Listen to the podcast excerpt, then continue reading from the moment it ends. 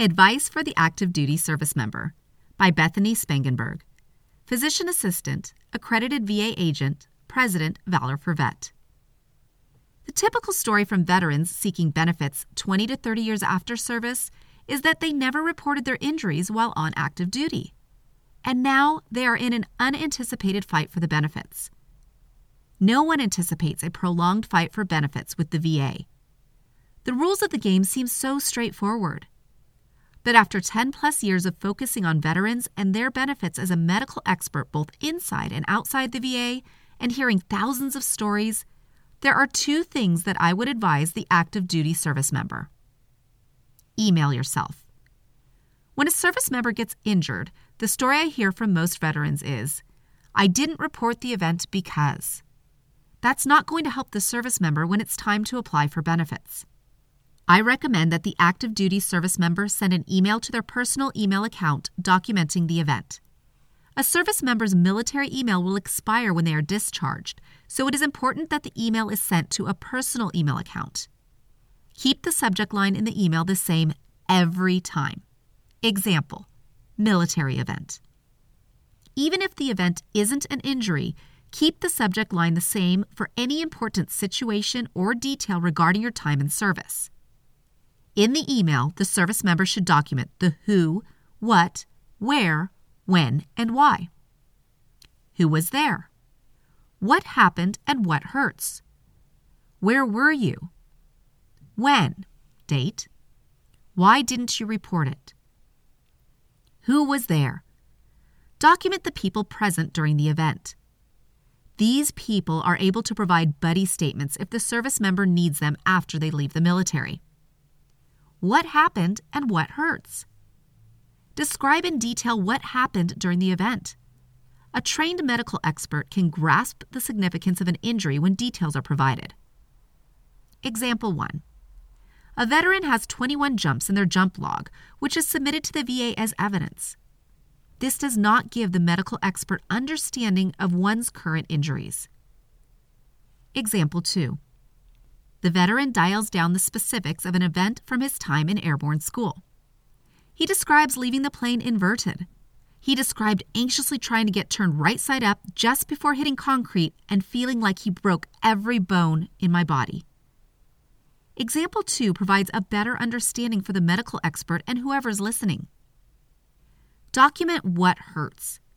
Stating that one felt like they broke every bone in my body is helpful, but documenting specific areas of the body is really what the VA wants to hear.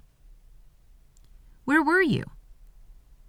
Documenting where the service member was helps a person to recollect the timeline of events in service.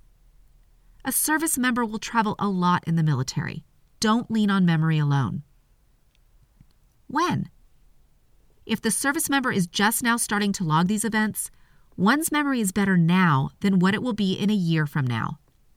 Document a month or a season and the year when the event occurred.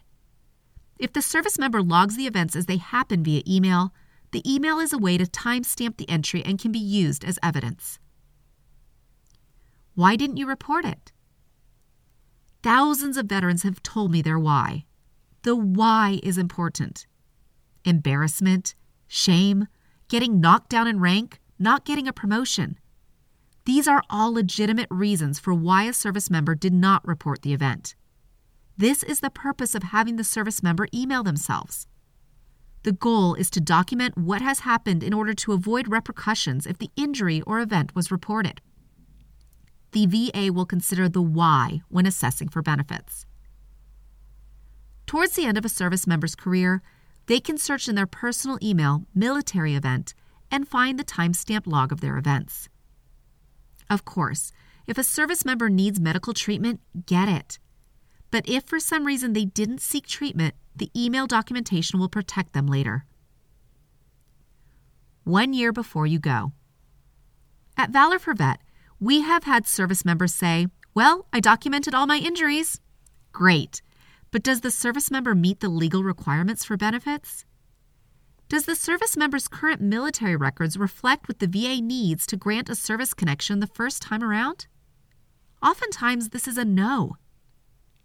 Now that the military can assist with benefits delivered at discharge or BDD through the VA, it is more important for the service member to get it right before they fill out their application for BDD.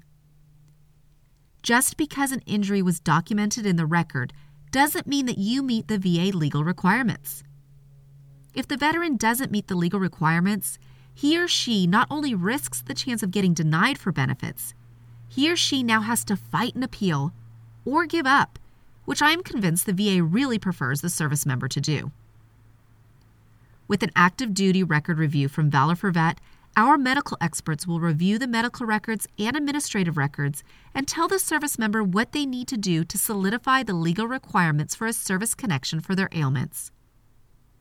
If a service member orders an active duty record review one year before they plan to leave their active duty service, it gives the service member time to seek additional medical care and evidence to assure they meet the legal requirements before they submit their BDD application.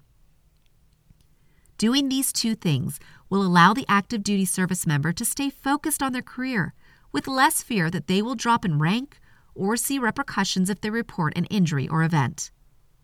It also protects them from a long appeals process if their application is done right the first time. Help your active duty service member by sharing this article with them today. Copyright 2021. All rights reserved, Valor for Vet.